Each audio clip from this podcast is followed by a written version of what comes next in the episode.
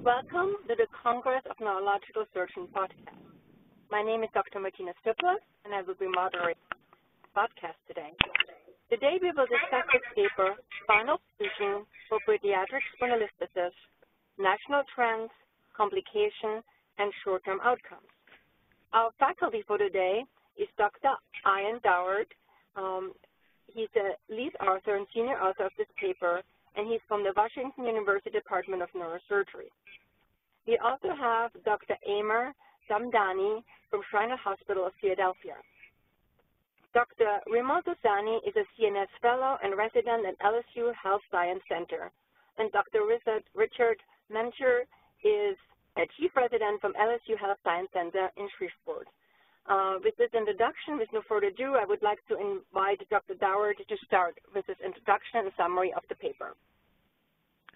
Okay, sure. So uh, you know, obviously in recent years there have been a number of um, large databases that have become available for uh, for study of, of, various disease processes that are uh, somewhat rare, and uh, you know the, these these sorts of databases facilitate uh, evaluating larger numbers of patients than will be possible through uh, single center or in some cases even multi-center trials. And so, uh, you know, obviously these, these databases have their limitations, but uh, in any case, I think it does give a window into uh, particularly trends over time. And so that, that's what we were trying to uh, evaluate here um, with, with this study. So, you know, we utilized the KIDS inpatient database, or the KID as it's abbreviated. And this is, this is not an every year database. This is a, a, database that's essentially every three years, and so uh, you know we, we just uh, sampled it from 2003 to 2012, and uh, you know basically utilized uh, pertinent ICD-9 codes to identify patients with uh, spondylolisthesis or uh, who also might have been coded with, with spondylolysis who, who underwent surgery. And uh, you know we we identified uh, upwards of 2,600 patients and uh, tracked those patients for the types of surgery that they underwent and you know other adjunctive treatments that might have been provided, such as uh, recombinant human bone morphogenetic protein. And then we uh, evaluated costs and both a, a uni univariable and multivariable analysis of various factors that contributed to uh, outcomes, including their, their complications. Uh, you know, basically the, the main uh, findings, I think much of what we found uh, reflected some of the basic trends that were going on th throughout the world of spinal surgery over that time period, including increasing costs associated with, with fusion procedures, uh, increasing and then uh, in the last year decreasing use of bone morphogenetic protein and uh, you know various uh, findings associated with uh, surgery for spondylolisthesis that are somewhat uh, common sense commonsensical, such as you know doing anterior and posterior surgeries tended to carry greater risk of complications, and you know other findings that have seemingly been replicated in a number of other similar studies uh, in, including increased risk of complications among patients with uh, Medicaid insurance status, patients treated at teaching hospitals, et cetera. So, uh, you know, that's that's kind of the the overall gist of the of the paper here. Um, like like any of these uh, papers relating to uh, you know these larger database samples. The problem is, is granularity much of the time, and so uh, it's difficult to know if, you know, for instance, with a, a, project such as this, it's difficult to know how much the severity of the disease process might have impacted uh, elements of treatment or the complications, because, you know, basically we just know whether a patient had a diagnosis and whether they were treated. And so, you know, we don't know whether they had a, a grade 5 or a grade 1 spondylolisthesis. So, you know, that, that sort of uh, limitation is always present with this sort of study. But, in any case, I think we, we were able to draw some, some interesting conclusions as to the trends over time. Great. Uh, and Dr. Dorward, I really, uh, this is Amer Samdani, uh, I really enjoyed uh, reading your paper. I particularly was impressed with the uh, number of patients that you were able to gather through this multi-center data set. And again, I think it's important for those of us that, that treat these kids to really understand what the trends are, what other people are doing. Is it similar to what we're doing or what we've seen in our practice? And of course, being able to understand um, how these trends are affecting outcomes, uh, particularly complications. So really want to congratulate you and the rest of your team for a really uh, important paper that I think will impact all of us who uh, treat these uh, children. Uh, to that end, and I think you already touched on this a little bit, I did want to probe a little bit further uh, to help clarify some of the questions that arise uh, when uh, when we're treating these kids. Uh, firstly, and you touched on this already, you know, the severity of, of the disease can have a huge impact on um, what the outcome of that child would be. both with respect to intraoperative variables and postoperative outcome. I guess that's the first question is, was there a way to tease out, uh, maybe not even specific grades, but high grade versus low grade spondylolisthesis? And if there was, um, would you be able to do a sub-analysis on these patients?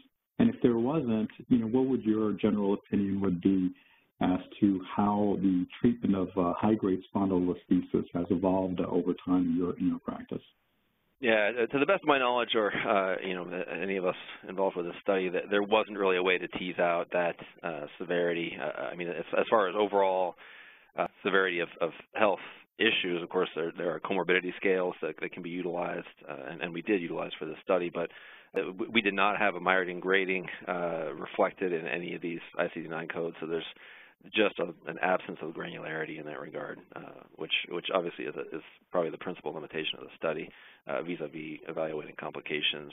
You know, I think you know that that being said, you know, how would this impact the the evolution of uh, surgery for, for spondylolisthesis over the time frame? Is that, is that kind of the question? Yeah, yeah, exactly. You know, as we've, uh, as our instrumentation and some of our neuromonitoring modalities, particularly just direct nerve nerve root stimulation, as, as that has improved, I think we've become uh, more aggressive with what our surgical goals are in high-grade spondylolisthesis. I'd say back in the early 2000s, uh, we were probably more apt to take less correction or try not to reduce, whereas today I'd say that uh, in the right circumstances for the patient that uh, may have a significant lumbosacral kyphosis or global imbalance, we would uh, likely weigh the risks and benefits and be in favor of uh, doing at least some degree of, of reduction. Sure, um, sure.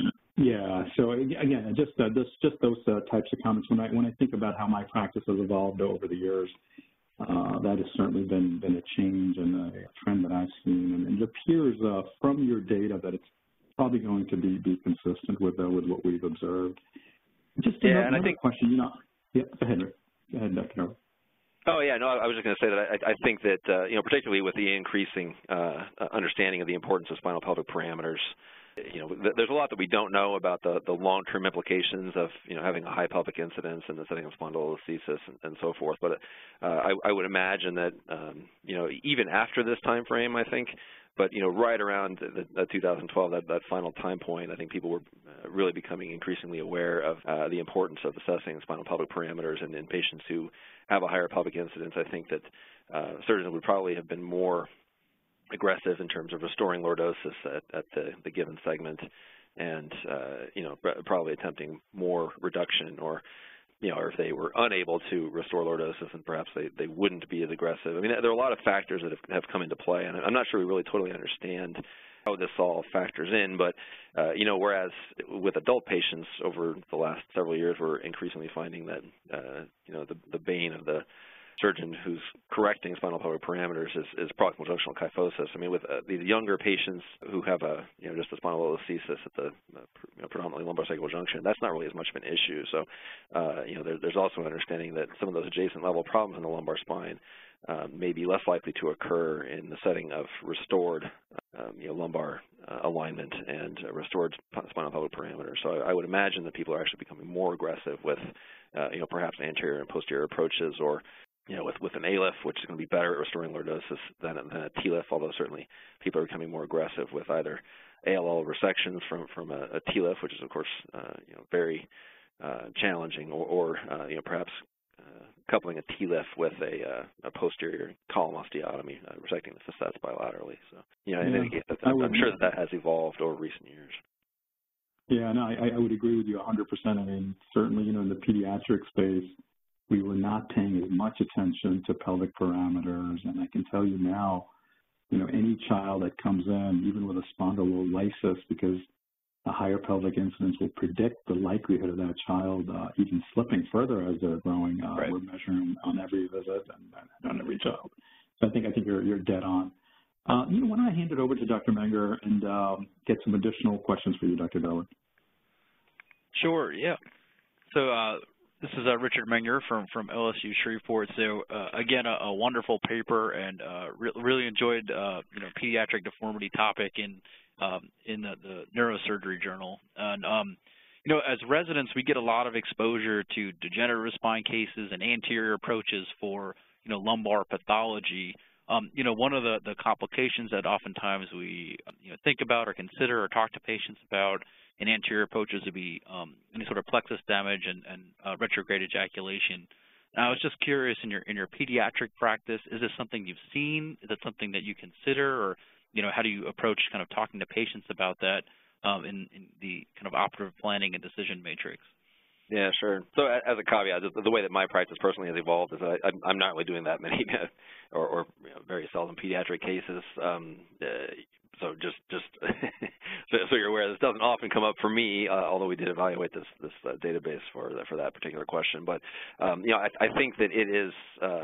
To my, in my opinion, it would be really vital to basically just avoid, if, it, if it's at all possible, avoid doing an anterior approach, particularly with BMP in, in a young male patient. Um, you know, I think if there's any possibility of achieving the goals of surgery, you know, decompressing and restoring alignment with a posterior approach instead, I think that that should be done. And the, the reason for that is that um, you know, I think in, in, some ways it comes down to just the really dramatic psychological implications of, of retrograde ejaculation in a, in a young male patient, um, and, and, even uh, potentially elements of informed consent that that come into play because you, have got a, in some cases, a patient who's who's not uh, you know, experienced enough or developed enough to even understand what that might mean. Uh, you, have got a patient who can't give consent by themselves, and so their parents are in the room, which makes the conversation difficult to really delve into fully.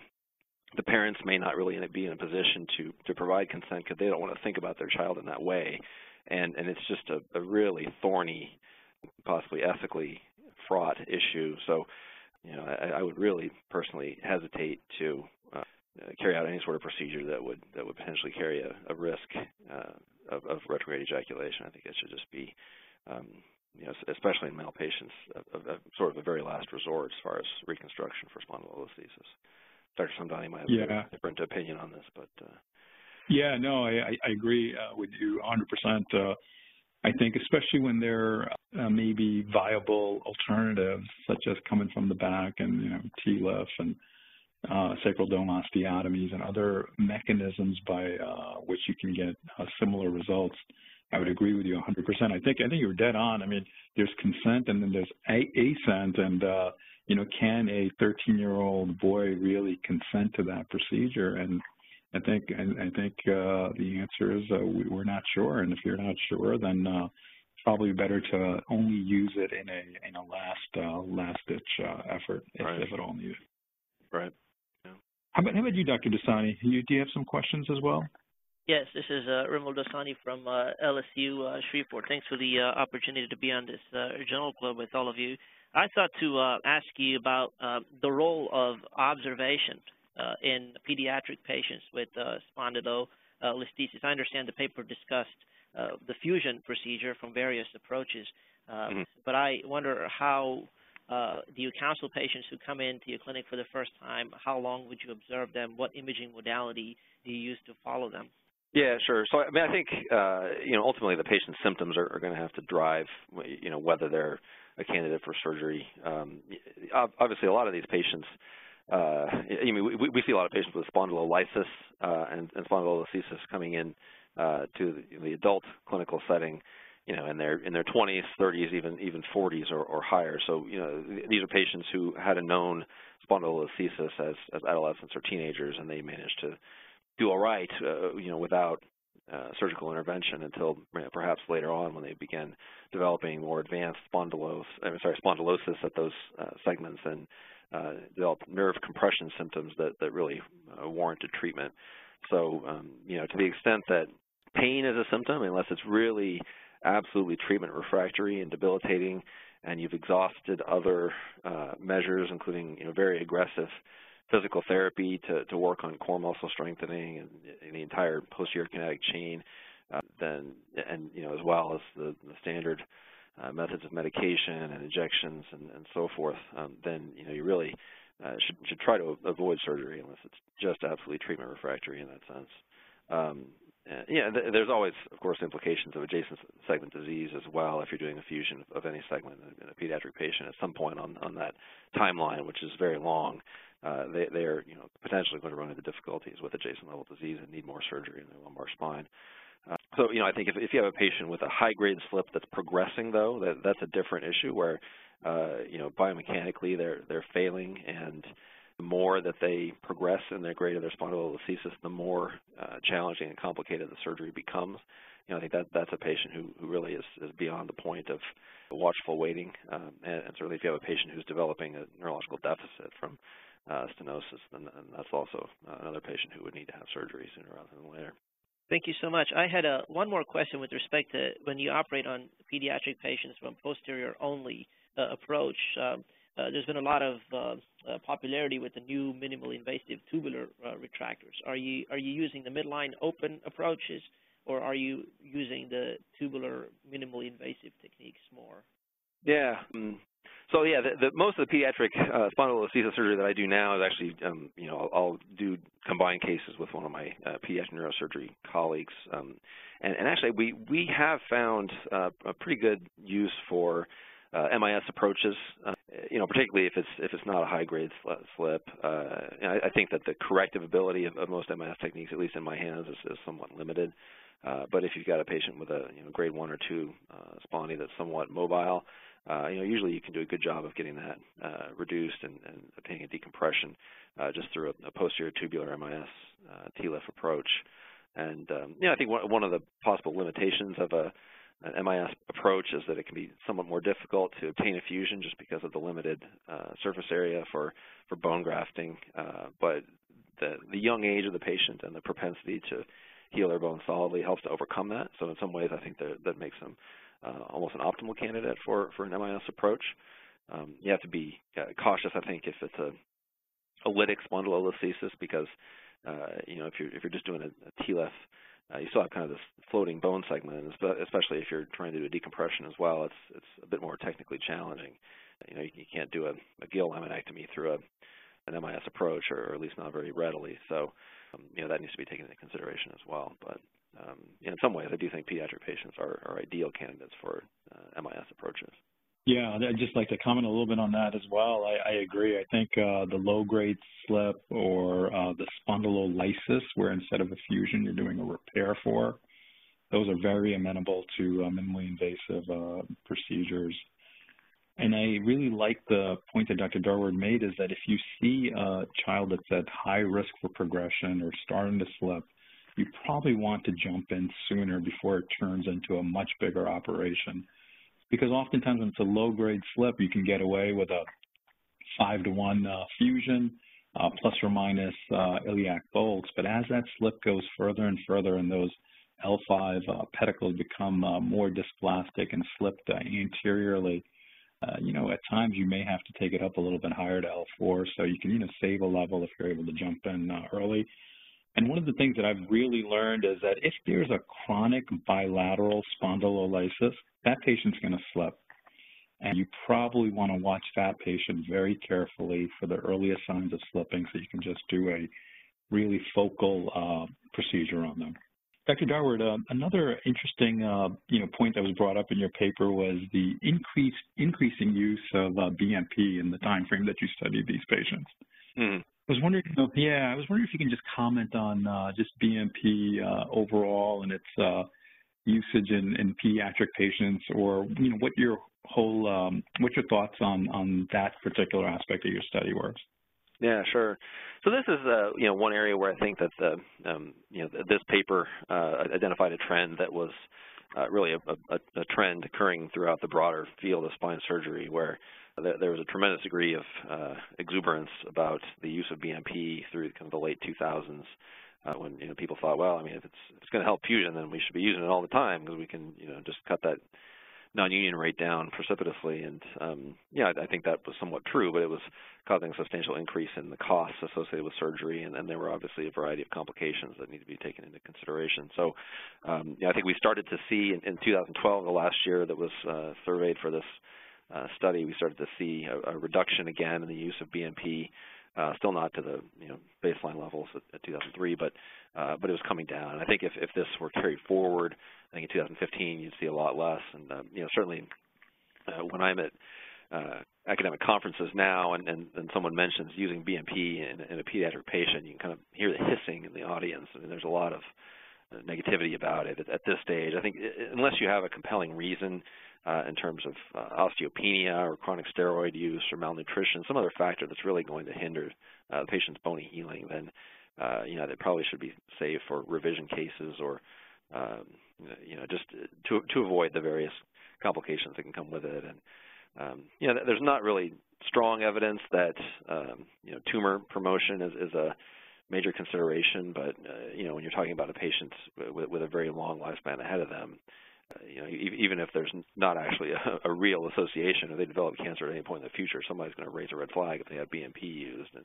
it's just a it's a headache that you might not want to deal with. And yeah, but, but the bottom line is that most pediatric patients are going to heal their bone pretty readily, and, and it's just a, a, little bit more than is necessary, and it does carry uh, a host of possible complications. And I think when patients have a, a strong bone healing capacity, then one thing that might be, uh, you know, a, a, larger concern is the possibility of ectopic bone formation when you use BMP. If you get just more bone growth than, than you need, it can end up causing uh, radiculopathy or uh, you know, stenosis or, or you know, other, concerns of that sort. So I, I, would hesitate to use BMP unless there are really strong uh, extenuating circumstances that, that uh, really justify its use. Yeah, and that, that's exactly what we've seen in our practice as well. We were much more apt to use it uh, prior to um, the papers that came out in uh, around 2013 and 14. And now it's really just in our uh, revision cases or perhaps in our three-column uh, resections that, uh, that that we may may consider it.